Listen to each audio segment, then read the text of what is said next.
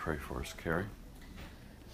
Father God, I again thank you for this morning, Lord, and thank you that your mercies are new every morning, God, and uh, Father that you, you grant us the privilege in this nation to be able to meet um, together with freedom, Lord. And this morning we remember those all across this world that don't have the freedom, Father, to meet together publicly.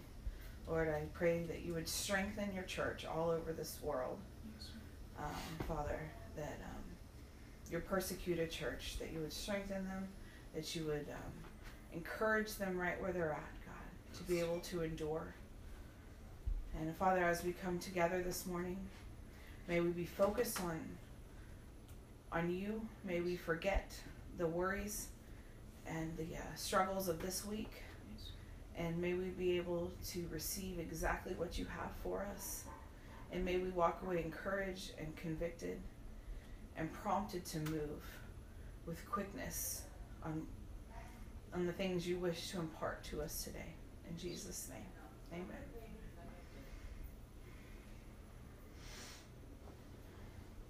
joy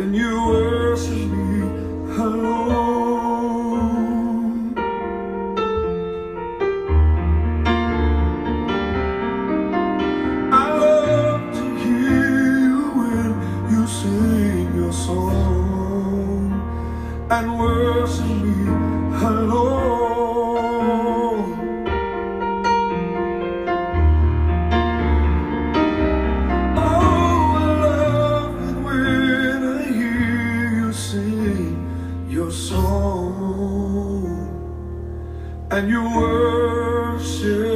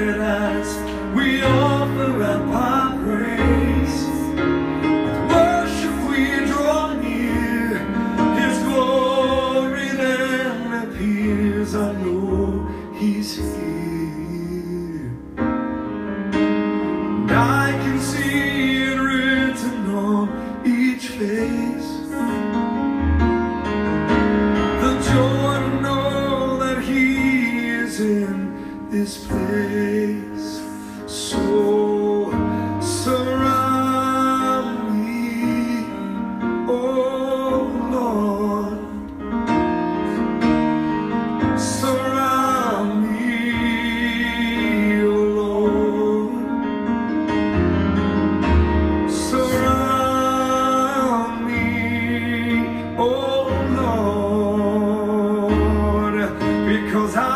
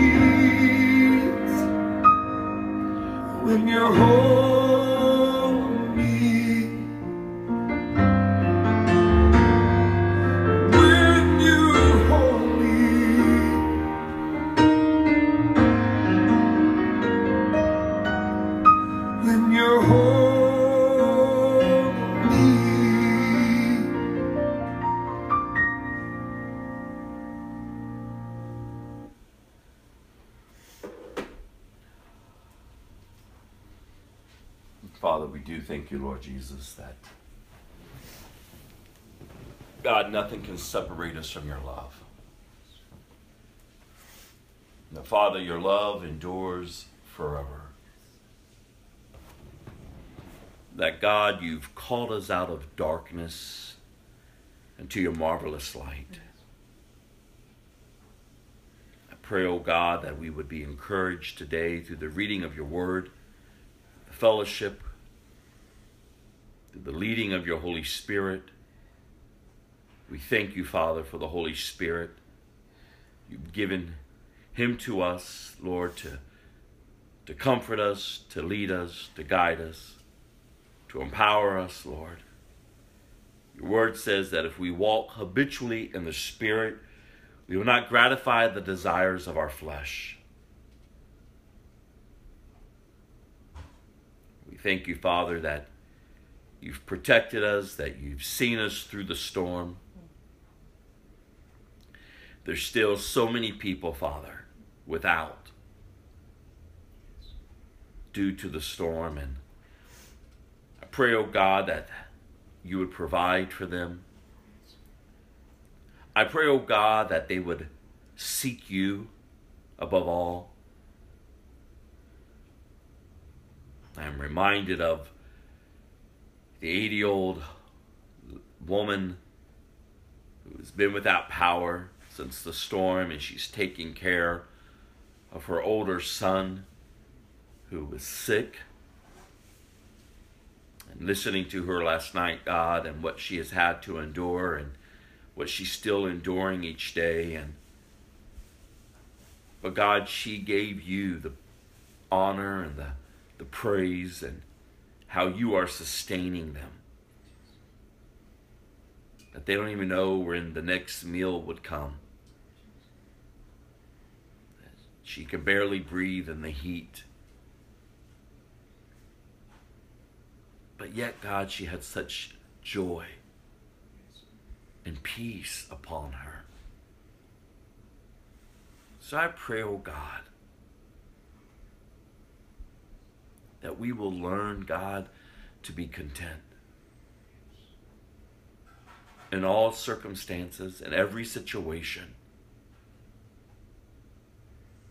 God, that we would no longer continue to be driven by our flesh, by desires, by insecurities.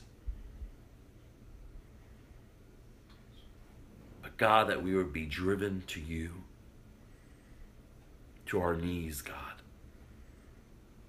to cry out unto you, Lord Jesus, to receive from you, Lord Jesus, that our hope would not be in our circumstances being fixed. Our hope would not be in the temporalness of life, but that our hope would be rooted and grounded in Christ Jesus our Lord, Yes. who has defeated sin and death, who has risen and is now seated at the right hand of the throne of God, our victorious King, our risen Savior. So may we focus and fix our eyes upon you, Lord. For in you, Father, we will never be disappointed. For God, you complete us, you heal us. We are made whole, we are made right with God through you, Lord. All because of your love for us. So, God, I pray, Lord, that you would give us ears to hear today. God, that we would apply these truths to our lives. God, that we would take off the mask, that we would lay aside the religion and the religious works.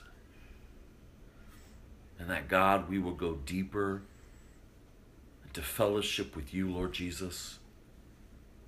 That we would mature, that we would grow up, that we would serve others, genuine hearts. Your word says that we will know, that the world will know that we belong to you by our love for one another. And I pray that for us today, God, that we truly would love each other, that we would truly serve each other, that your name would be exalted in our lives. So bless our time, I pray, O God, in Jesus' name. Amen. Morning. We'll pick up next week in our series going through the Bible. Today we are heading to Ephesians chapter 1. Just read that all last night. That's incredible. Ephesians chapter 1.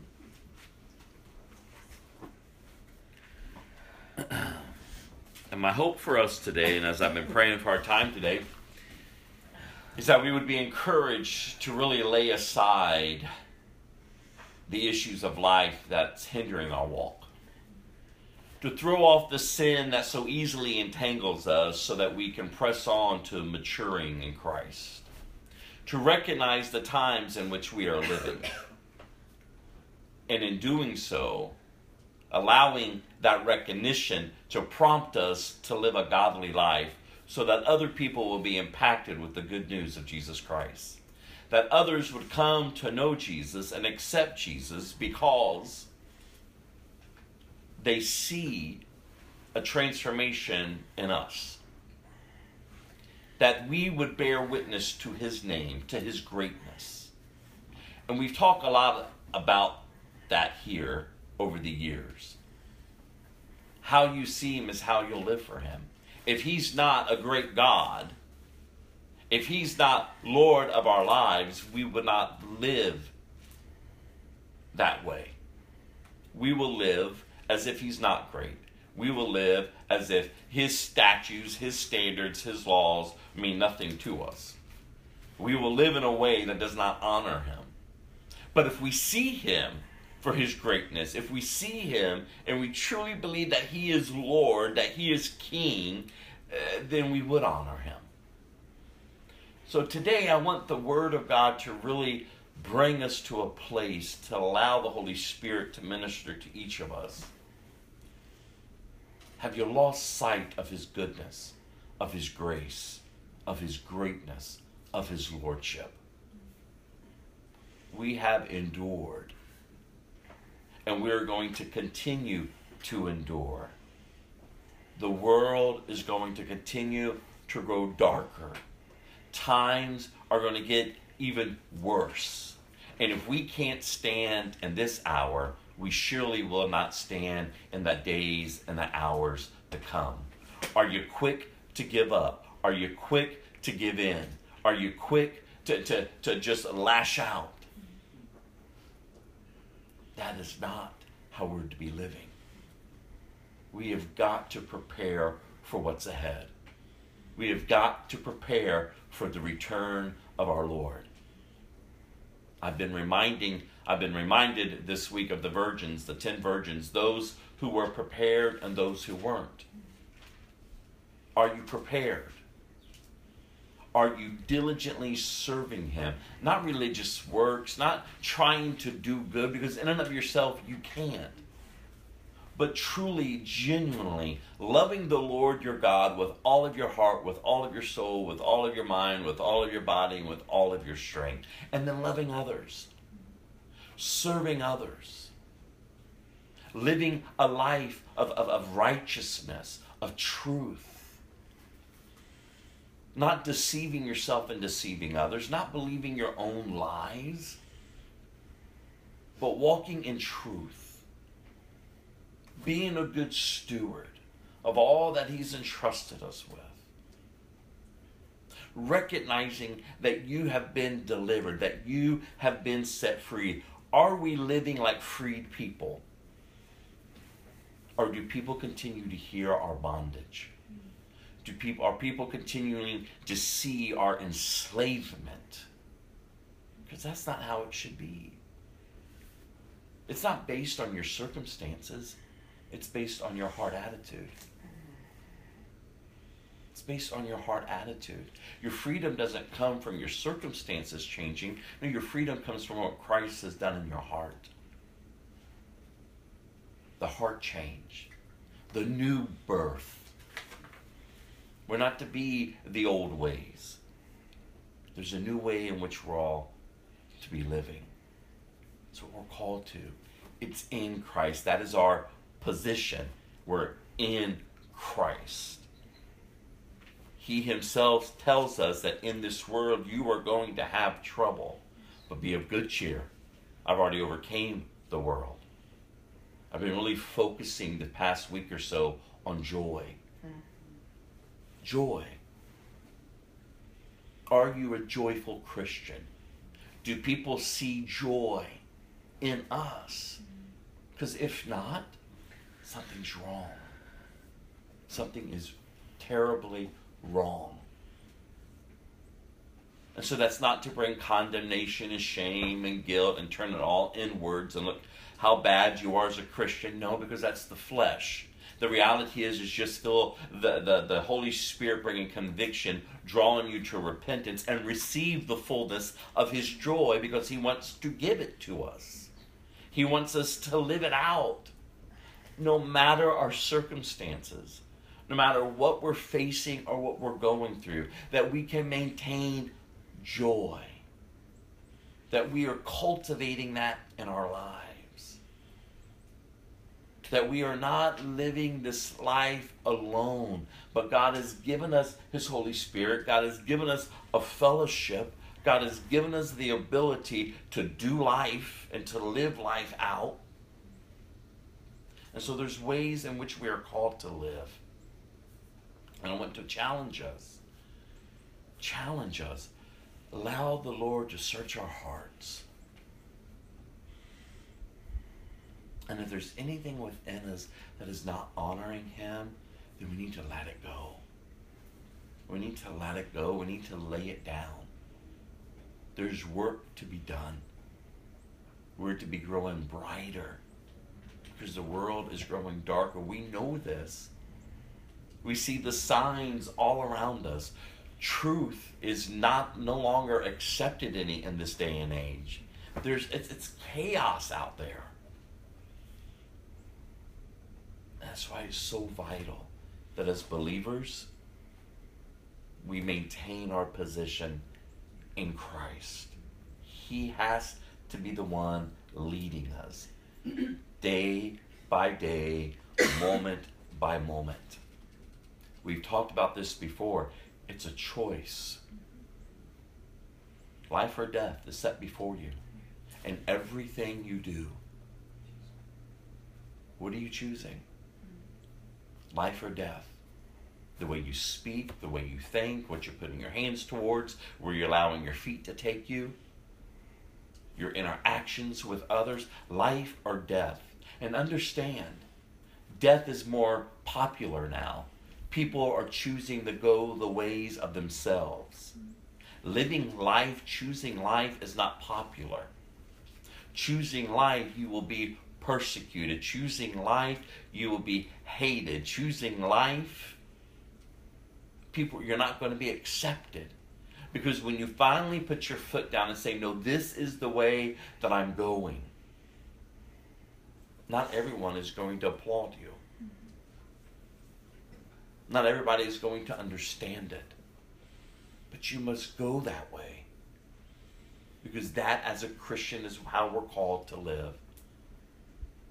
Jesus says, I've come to give you life and life in the abundance. We're called to be slaves to righteousness, right living, right standing with God. Remember, how do you see Him? Like, is He great? Is He Lord? Because if not, that's you're not going to honor Him with your life. He's not going to be great. He's not going to be Lord. But if you truly see Him, you would maintain that fear of God. Like He's God. He's God. You will honor Him, you will obey Him.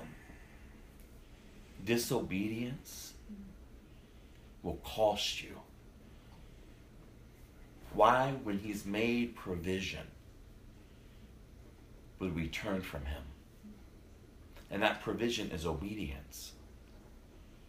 To say yes, to choose to go the way of life, to say, Yes, God. Christ living in me, maintaining that spiritual newness of life in Him. Paul opens up this letter to the church of Ephesus and listen to what he says here. He says here, this letter is from Paul, chosen by the will of God to be an apostle of Christ Jesus. I am writing to God's holy people in Ephesus who are faithful followers of Christ Jesus.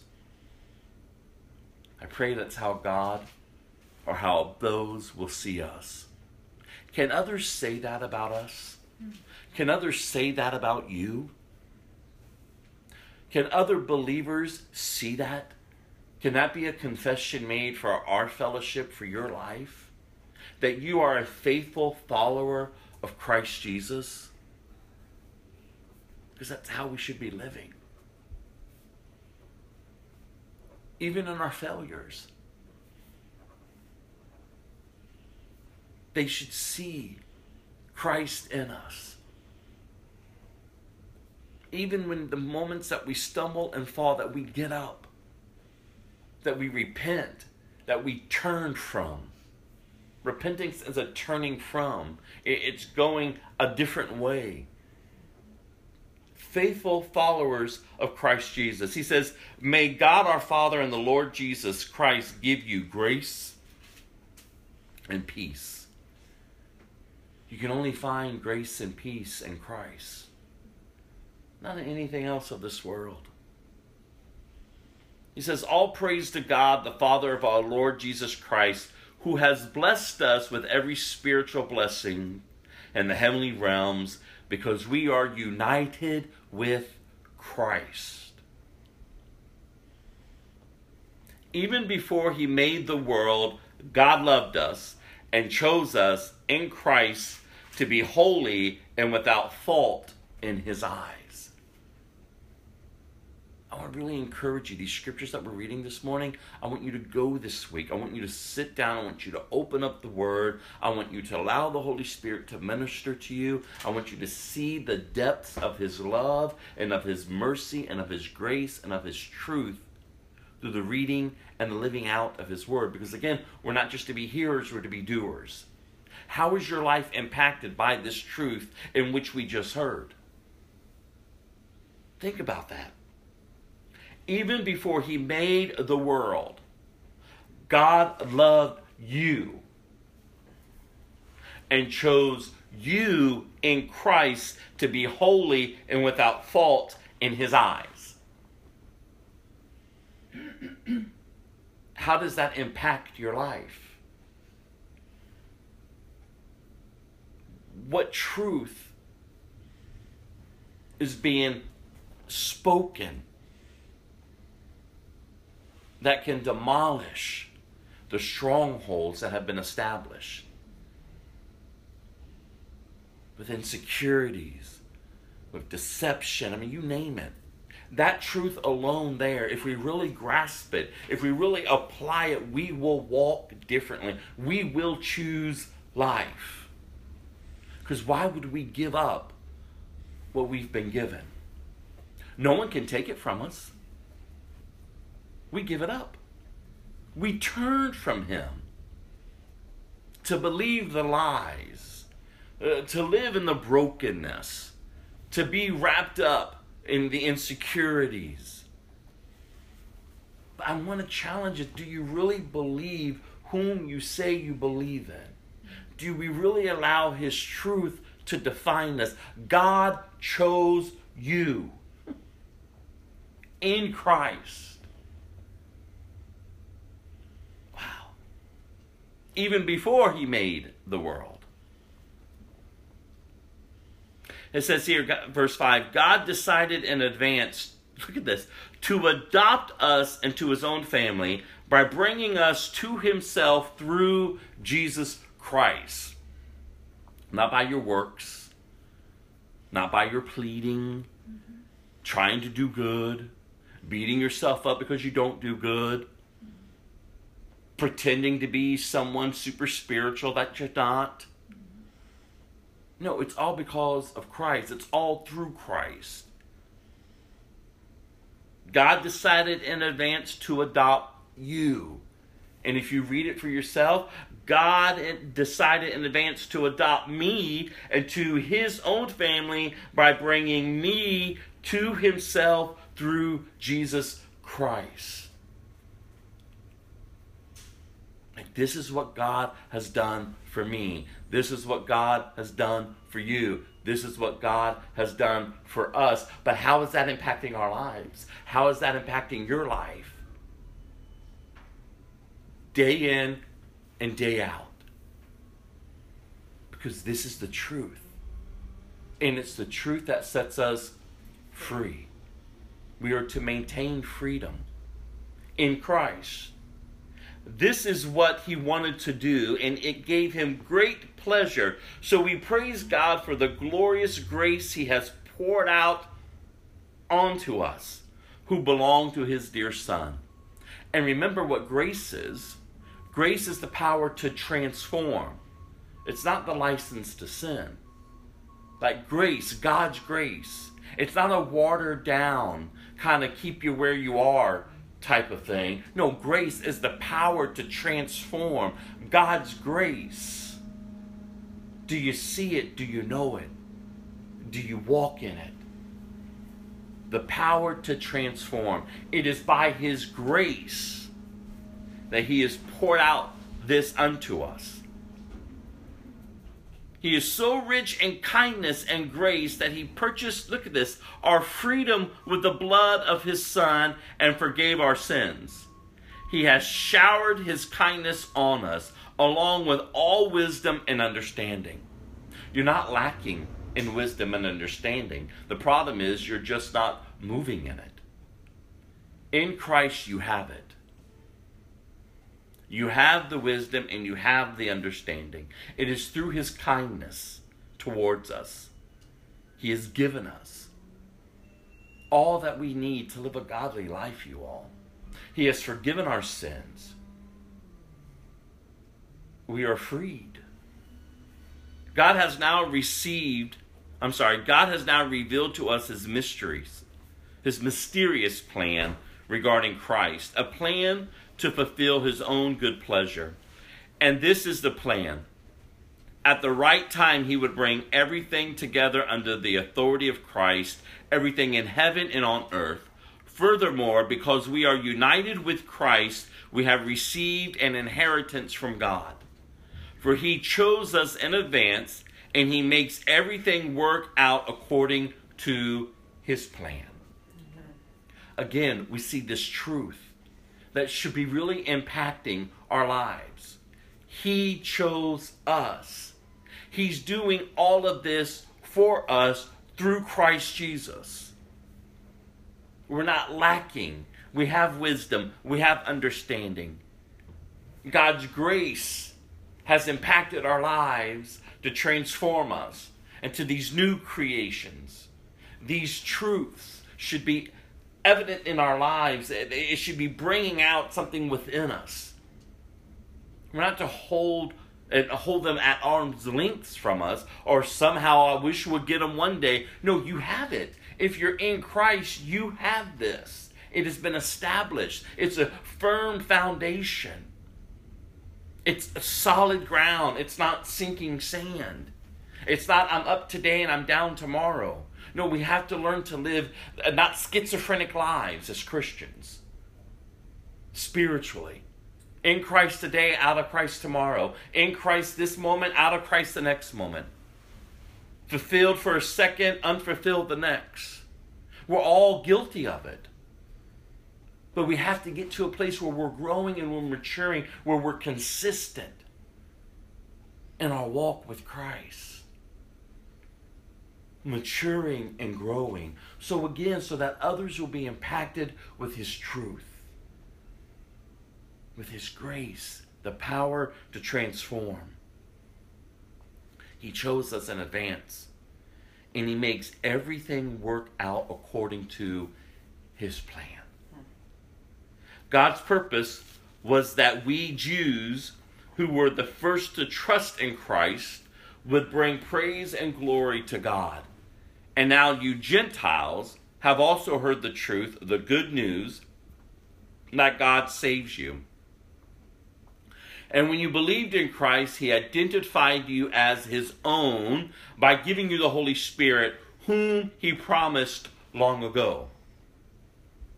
The Spirit is God's guarantee that He will give us the inheritance He promised and that He has purchased us to be His own people. He did this so we would praise and glorify Him.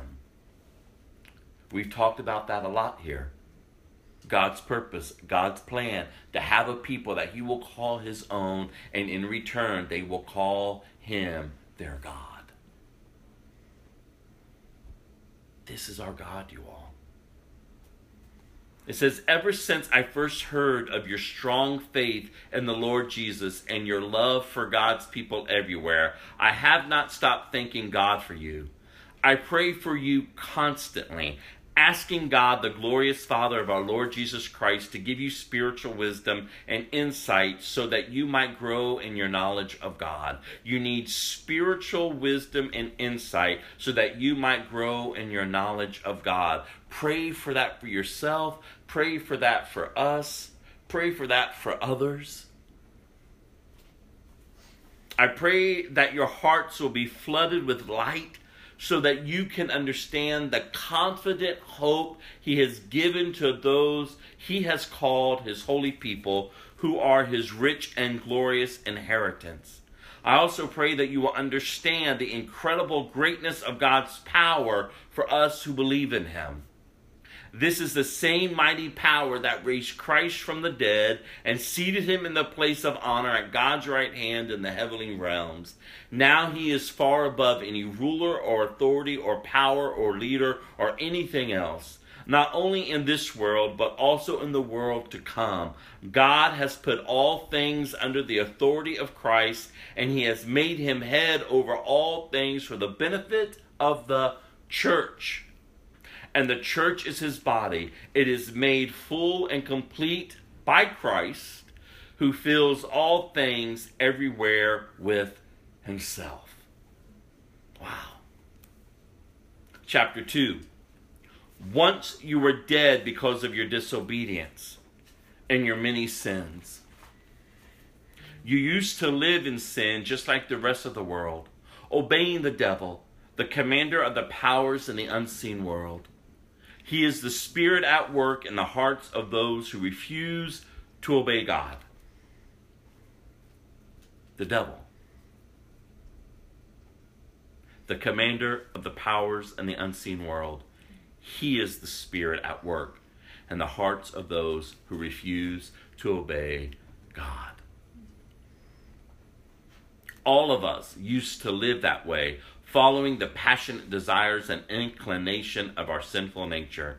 By our very nature, we were subject to God's anger just like everyone else. Look at that. You were once dead because of your disobedience and your many sins. You used to live in sin just like the rest of the world, obeying the devil. That's how you used to live. That is not how you to be still living.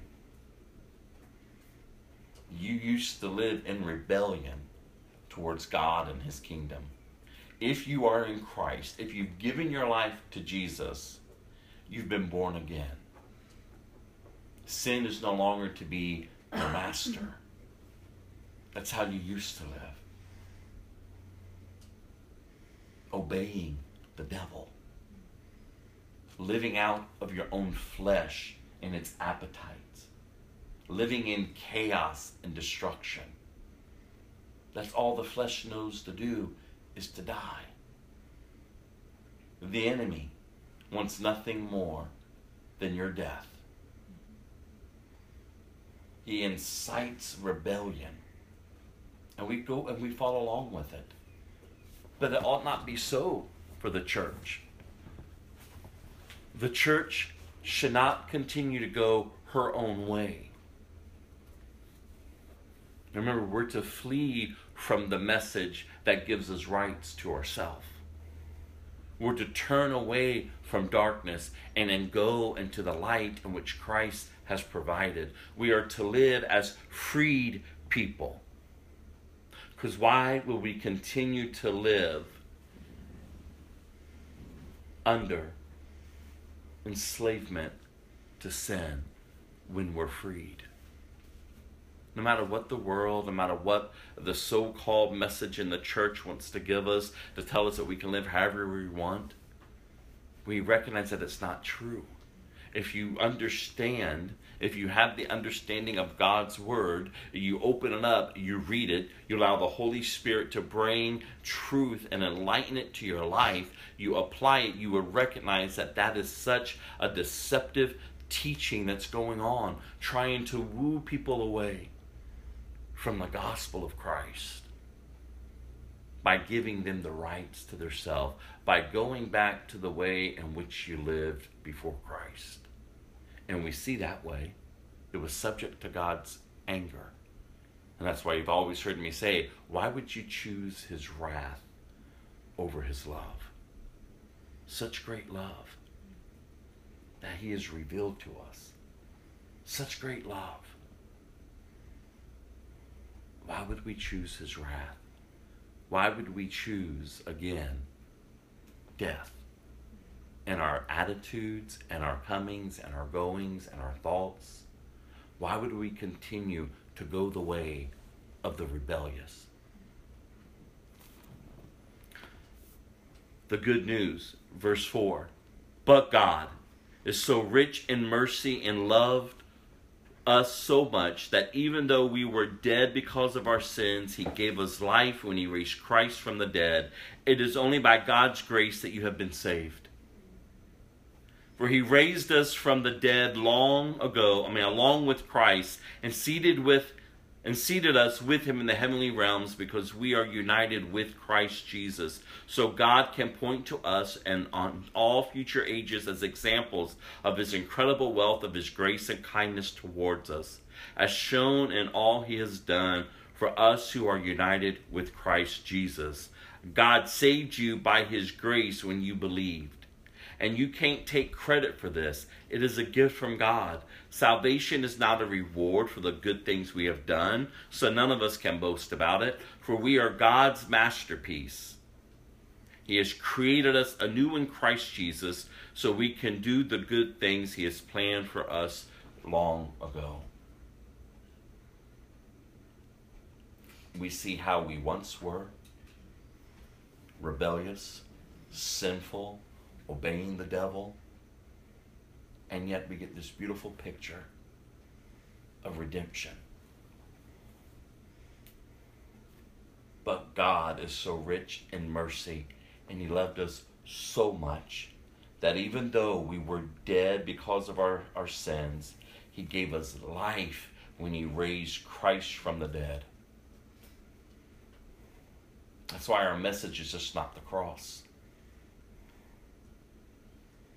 If all we had was the cross, our message would be foolish. It is because of his resurrection. It is because what took place after the cross, his resurrection. Because of his resurrection, sin and death are defeated. Like sin is no longer your master. Doesn't mean you won't sin. Just means when you do, you know the conviction of the Holy Spirit to bring you to the place of repentance, to get up and press on into maturing, maturing in Christ. That we're not a slave to sin. It doesn't master us. Rebellion doesn't define us. And if it is, if rebellion is defining you, if you're continually living a life that sin is mastering you, then God have mercy May God bring you to Himself through repentance. That you would lay your, your sin down, that you would confess it, that you would repent, that you would turn from the wickedness and the rebelliousness, and that you would trust Him to accomplish what He has said He's accomplished in your life. That you would know freedom, that you would walk in freedom that you would truly understand these scriptures that are being read, the scriptures in which you are holding, the scriptures in which you can look and you can see this truth. That this is what God has done. This is what God has accomplished. This is what God, through Jesus Christ, has done for us. Because of how much He loves us. His love for us brings about such great transformation. Like he saved us by his grace when we believed. It's of no credit to ourselves. That's why we're not to, to try to walk it out or to live out the newness of our life in the flesh. Because the flesh and the spirit, they're at war with each other. This newness of life cannot be lived out in the flesh. It is a spiritual walk. Have you really given thought to that? Because if you have, we would be cautious daily of what we do and how we live. What we allow to entertain us, what we give ourselves to. Like, are we living by the Spirit or are we gratifying the desires of the flesh? We ought not to be. We ought not to be. Go to, to chapter 4 verse 17. And again, these are scriptures we've read before. But these are scriptures as I've been praying through this week that the Lord has brought me back to. And I just want to encourage us in this. Because we're living in such crazy times, you all. And how are you fanning the flame? It says here in verse 17 of chapter 4 With the Lord's authority, I say this live no longer as the Gentiles do, for they are hopelessly confused. Their minds are full of darkness. They wander far from the life God gives because they have closed their minds and hardened their hearts against Him.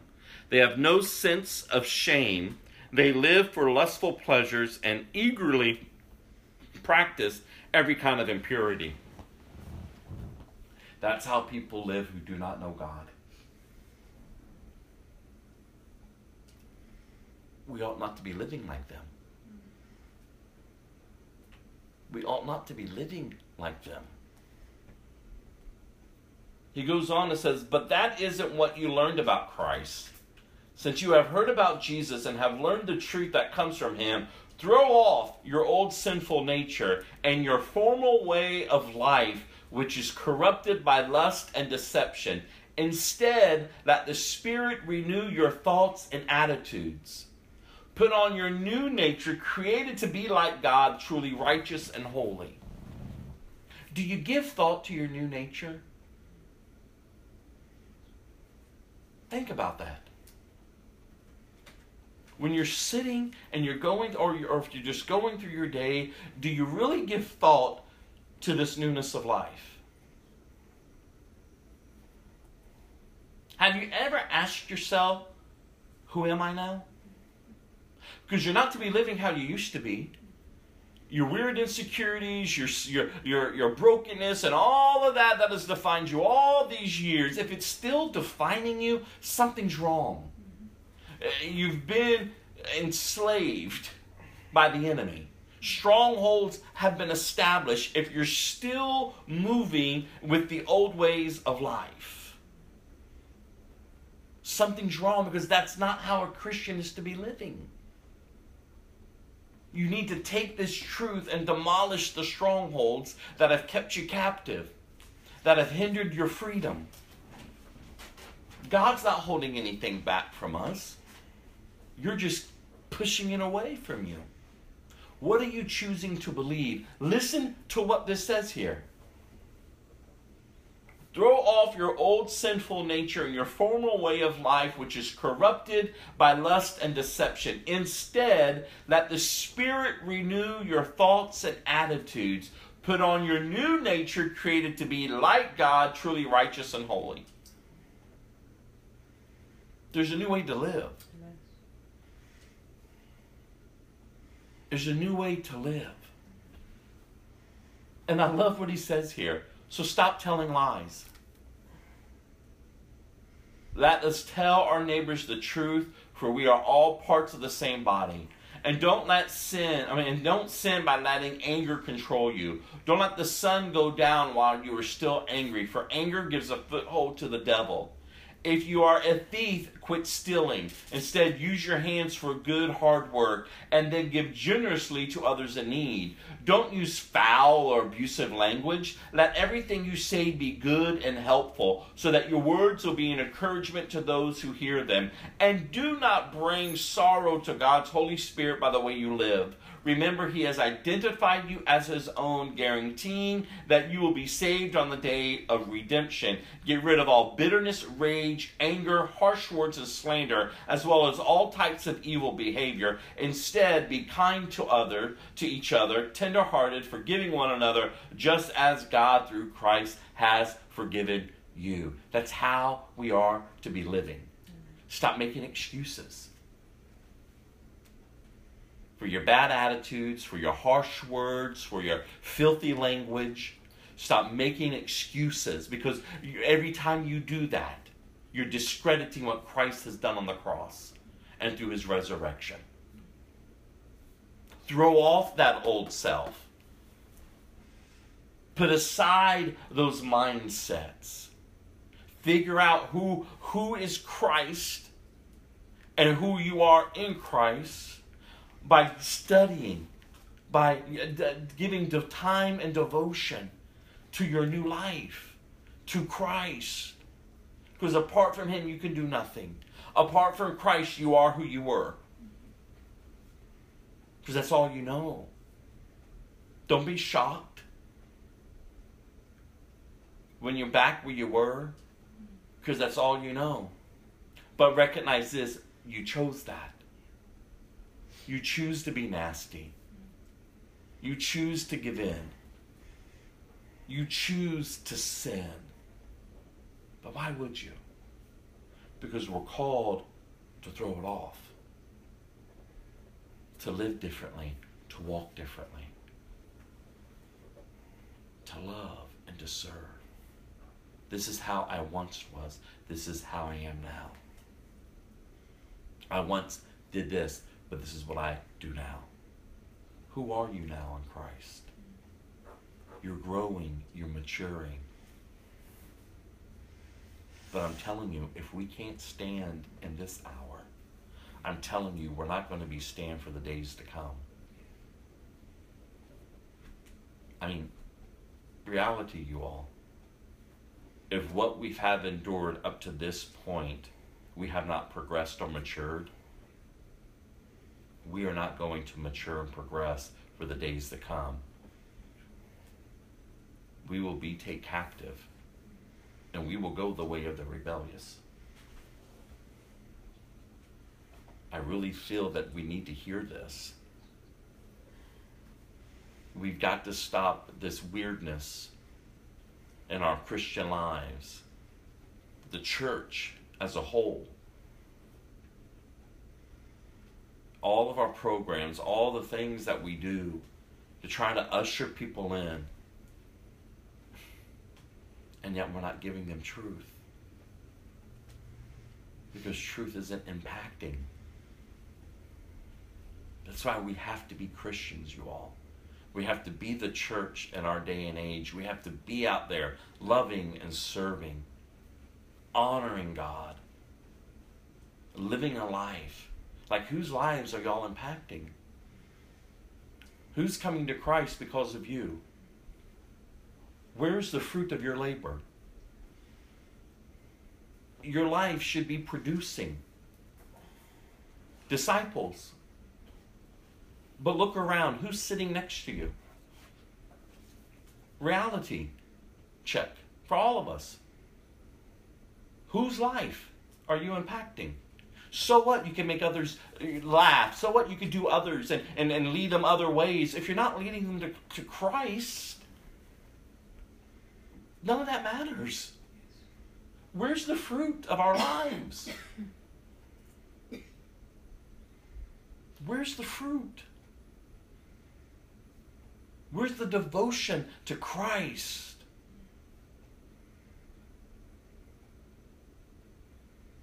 If we can't do it among us, if you can't do it among your, your loved ones and, and your families, if you can't live it out, then what really do we have? Like the church is being instructed, this is how you once lived. Stop living that way. Stop it. Throw it off. Learn the newness of life now. Learn how you're to be living and do it day in and day out. Just as it took you time to learn to live in the flesh, so it's going to take you time to learn to walk in the spirit. But for God's sakes, there ought to be evidence in our lives that we have, are being transformed. Like your lives should be impacting others.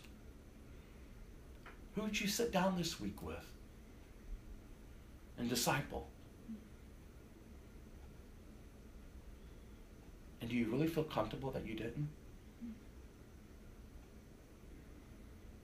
I mean, reality is what it is. Like, whose life? And not just a little patty cake prayer with them, not just a little, oh, I'm going to send them a little scripture. No, I'm talking about who are you investing in?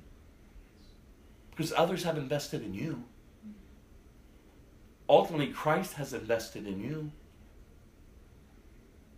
But who are you investing in? Who is seeing the change, the transformation?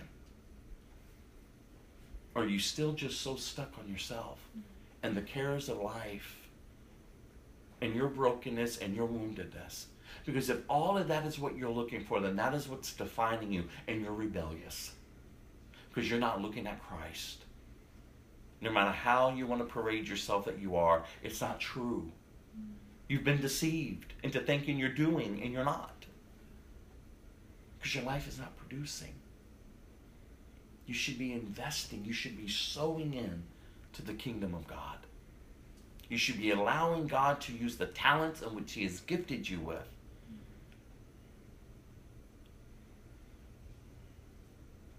to impact the lives of others.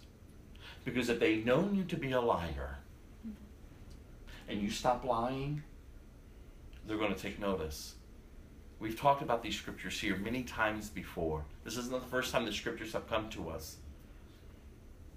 Like, do you realize if people know you to be a liar and you stop lying, it's going to impact them. What is different with you?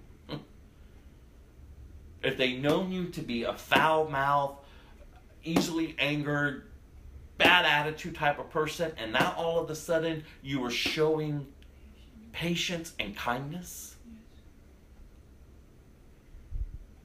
not opening up your mouth, not gossiping and slandering, like something's different about you.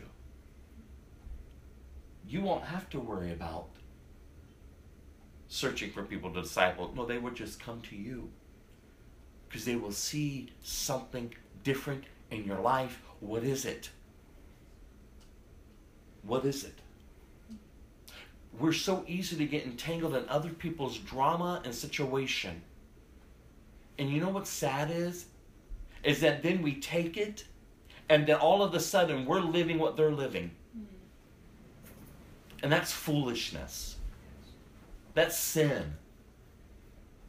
Because you should be setting up boundaries. You should be upholding truth because you know the truth. Each of us sitting in here, we have all confessed that Jesus is Lord. We all know truth. We've been around Scripture for quite some time. And yet we get angry or we get offended by how they may treat us or we get caught up in all of their chaos. No, hold up truth love and serve and pray, but don't get entangled. Choose life. Go a different way.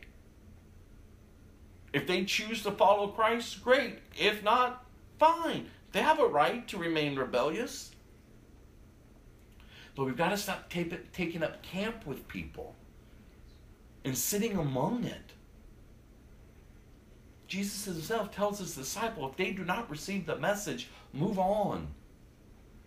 There's still work to be done. Move on. Listen to what it's saying. And how does this truth impact you? Don't bring sorrow to God's Holy Spirit by the way you live. Don't bring sorrow. Not for all that Christ has done for us. And to receive the Holy Spirit, the guaranteeing says, do not Do not bring sorrow to God's Holy Spirit. And get rid of it all. What excuses do you make to remain who you are? Do you read any here? Do, do we hear any anywhere in the scriptures that is read that gives us the right? That just coddles us and says it's okay it's because of how they treated you when you were younger. Mm-hmm. Oh, poor you. It says, get rid. Stop living that way. Stop going that way. But I can't. You're right. You can't. But He can. In and of yourself, you will not change. That's why you must receive the fullness of God's grace to transform you. Be honest with yourself. And in that honesty, in recognizing, that'll drive you to be even more dependent upon God. Day in and day out. More dependent upon God. He's giving you everything you need to live a godly life. So you do not make excuses for your sin. You do not make excuses. You press in I don't want to lie. I don't want to steal. I don't want to cheat. I don't want to be this way. So, God, I need you. You transform me so my hope is in Christ. So I'm going to be and walk in a new creation. What I used to enjoy, I'm not doing any longer. I'm not going to continue to put myself in situations that I know I ought not to be. I'm going to hold up a standard because that's a standard in which you have set, God. I'm not living by the laws of man. No, I'm living by the ways of God. He goes on in chapter 5 here, and this is where I'm ending. Imitate God, therefore, in everything you do, because you are his dear, dear children. Live a life filled with love, following the example of Christ. How do you get rid of all of the stuff that we were just told to get rid of? Following Christ, his example.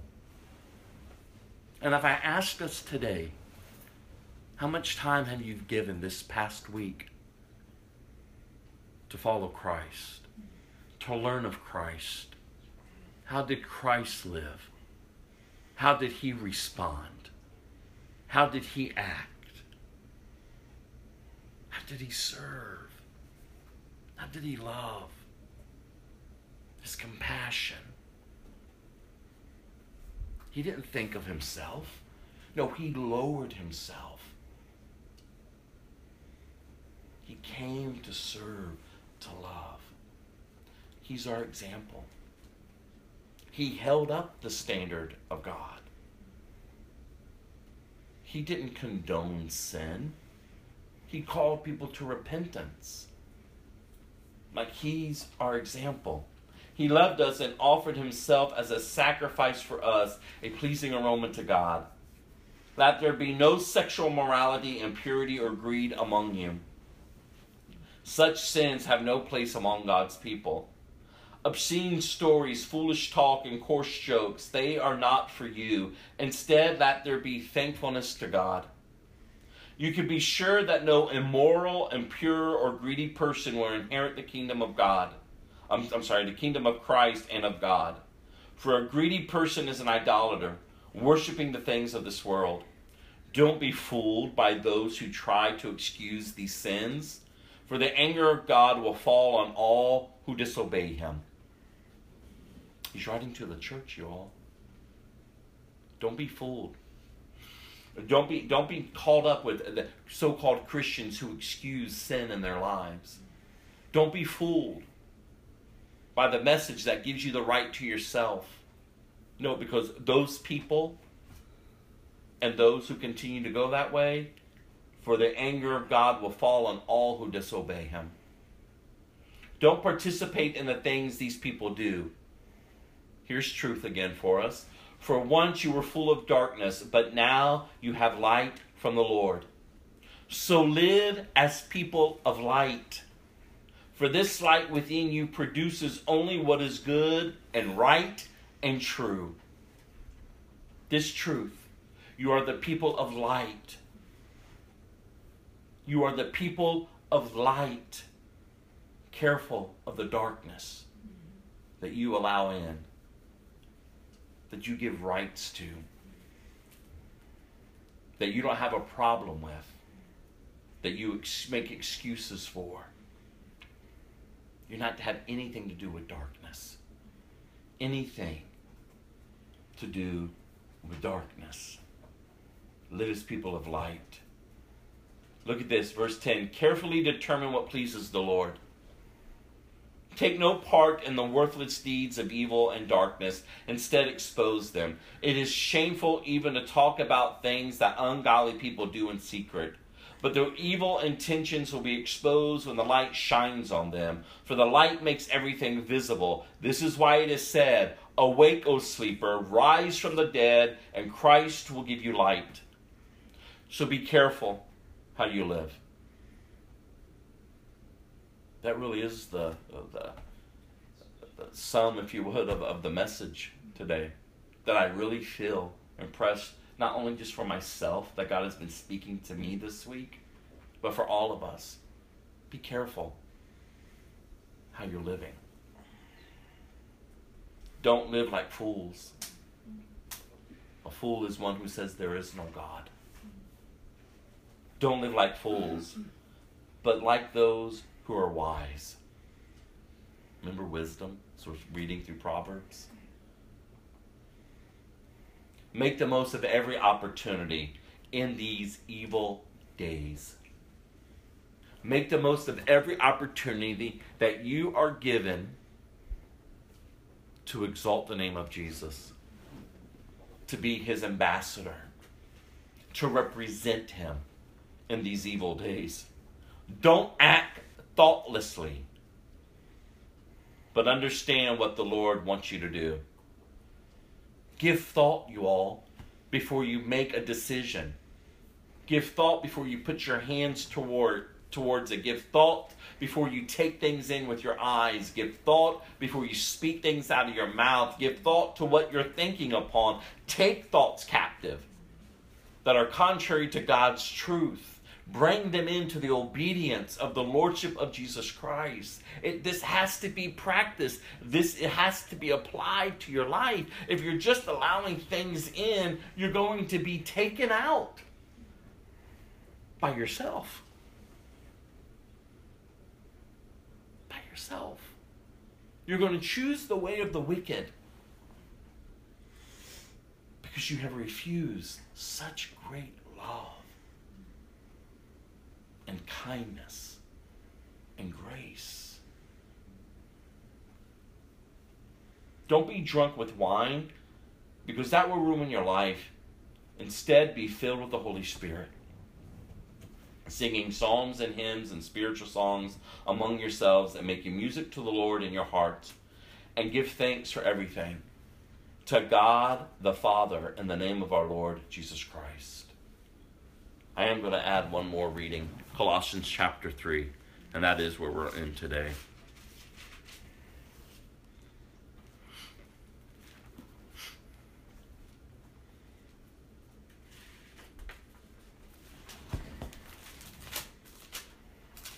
Colossians 3 1 through 17. Since you have been raised to new life with Christ, set your sights on the realities of heaven, where Christ sits in the place of honor at God's right hand. Think about the things of heaven, not the things of earth. For you died to this life, and your real life is hidden with Christ in God. And when Christ, who is your life, is revealed to the whole world, you will share in all his glory. Again, you all, this new life. Who are you now? Not only should others see a transformation, you yourself should know the transformation that's being taken place in you. Are you giving thought to the realities of heaven? You ought to be. So put to death the sinful earthly things lurking within you. So many of us are waiting for God to take things away from us. And God is saying, No, you just put them to death. By that which I've already done within you, you choose.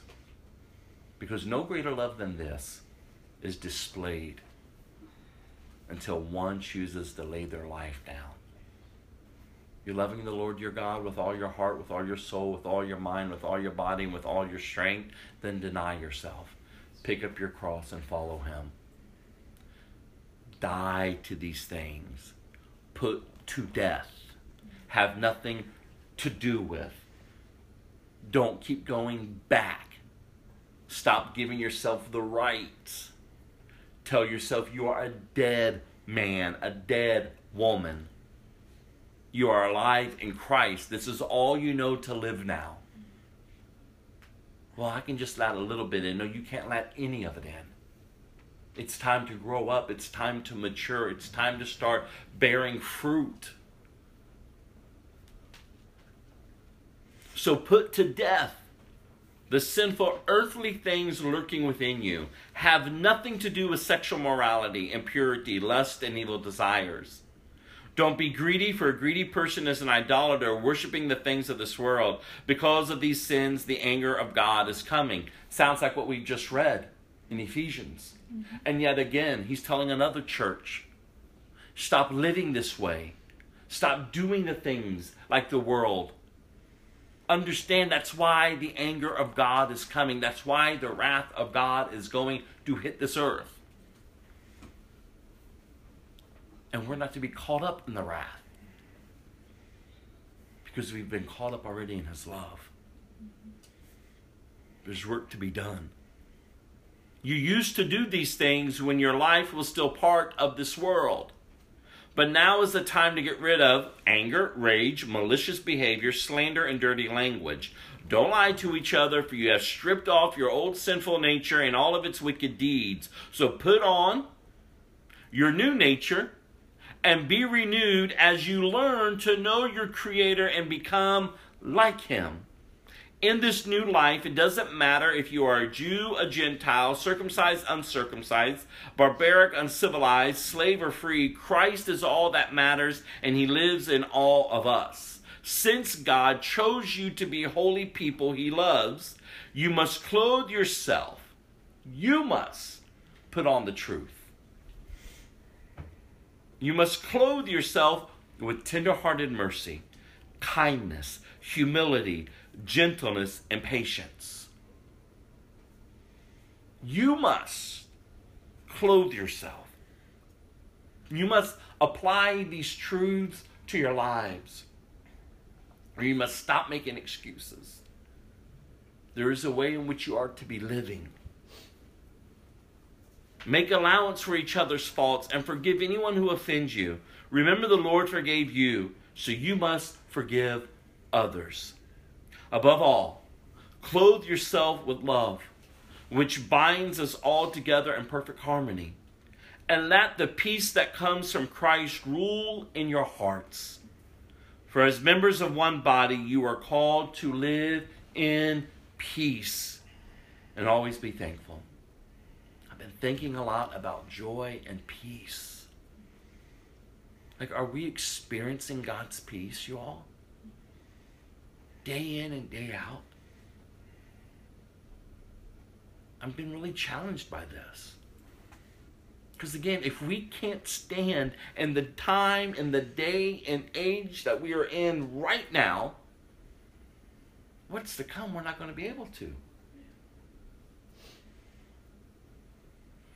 When I think about the church and all that she has endured over the years since the church was birthed, these people have peace. Mm-hmm.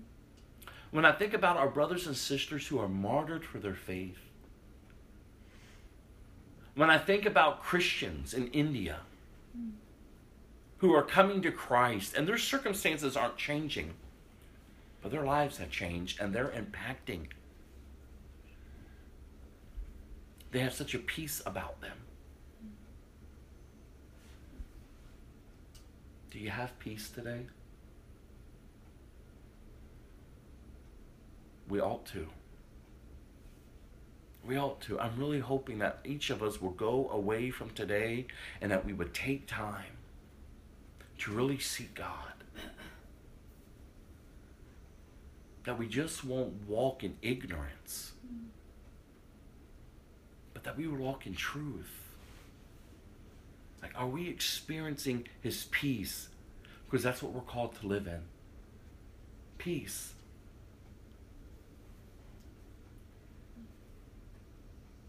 Not moved or shaken by every wind and everything that presses up against us, reacting in every single way, but peace.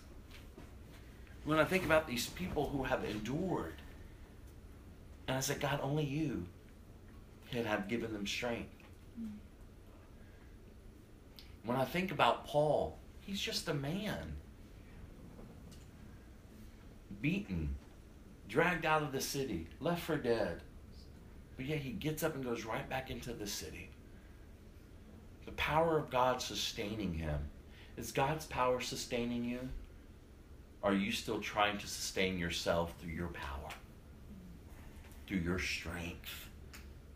No wonder we're worn down. No wonder we're exhausted and tired. Physically, mentally, emotionally, spiritually, because we keep doing things in our own strength. That is not who we're to be any longer, you all. We have got to start being dependent upon Christ. We have got to start taking Him at His word and we've got to start living it out. What does peace look like in your life? That's what I've been asking myself. What does peace look like in my life? Like, God, I want that peace. Like that peace I had, God, when I got up off that floor and I walked out of my life. I didn't know where I was going, who I was going to become, but it's the first time in my life that I ever had peace. I felt whole. I felt complete. Nothing missing and nothing was broken. Peace. To maintain joy day in and day out. Called to live in it and always be thankful. And finally, let the message about Christ and all its richness, listen to this, fill your lives. What's filling your lives, you all? Day in and day out. Teach and counsel each other with all the wisdom he gives.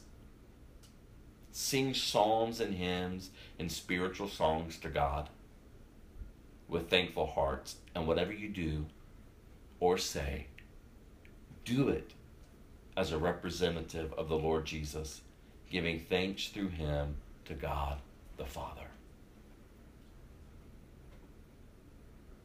Did you hear that? Mm-hmm. And whatever you do or say, do it as a representative of the Lord Jesus, giving thanks through him to God the Father. We are called to bear fruit. We are called to represent him. We have got to get over ourselves. We have got to repent. We have got to seek him. We have got to hunger and to thirst for more righteousness. The days are growing evil, worse, Dis- more destruction, more chaos, more perversion, more hell is going to continue to bombard this earth. But we are called to live above that because we're dead to that. We are called to live as children of light. We are called to set the rea- our realities to, into, heaven. And while we are here, until we take our last breath, we are called to be faithful. This man that we've been praying for, Nabeel, such a faithful follower of Christ, passed away yesterday. And when I keep reading about his life, even when I re- listened to his video last night of the last video he posted, or he was dying in his bed, encouraging the body of Christ, I said, "Oh God, help us. Help us to get beyond where we've been. God, find us faithful. Because if it can't be lived, then what's the purpose? Choose this day whom you'll serve. I have to believe that Jesus is Lord, that he has defeated sin and death. Because what fool would I be is just to say it and not believe it? What a torment to life it is to have one foot in and one foot out. No, we're to be all in because we're dead to self because we've been, we have been made alive in Christ. I'm going to close this out with these few worship songs and then I'll close this in prayer.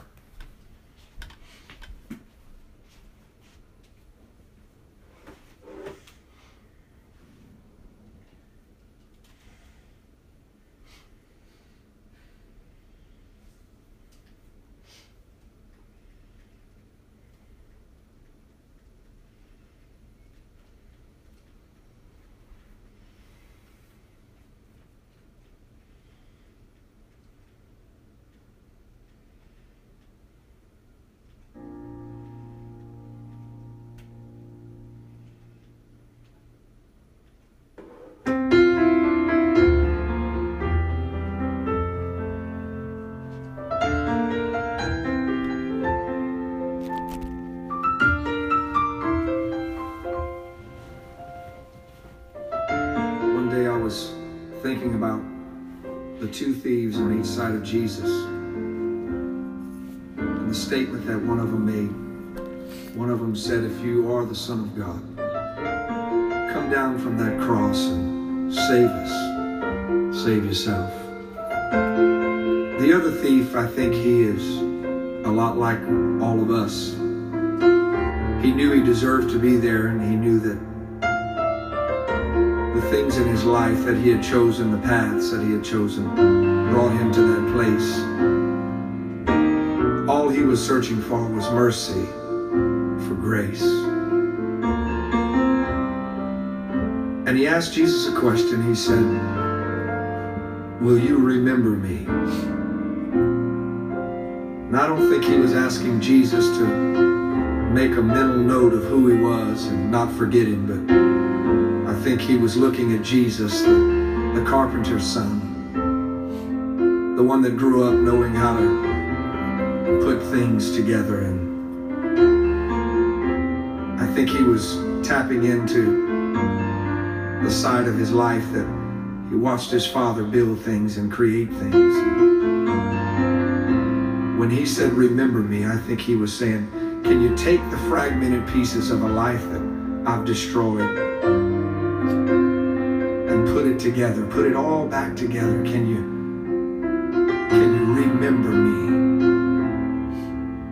And that's how this little song came about. It just says, Remember me.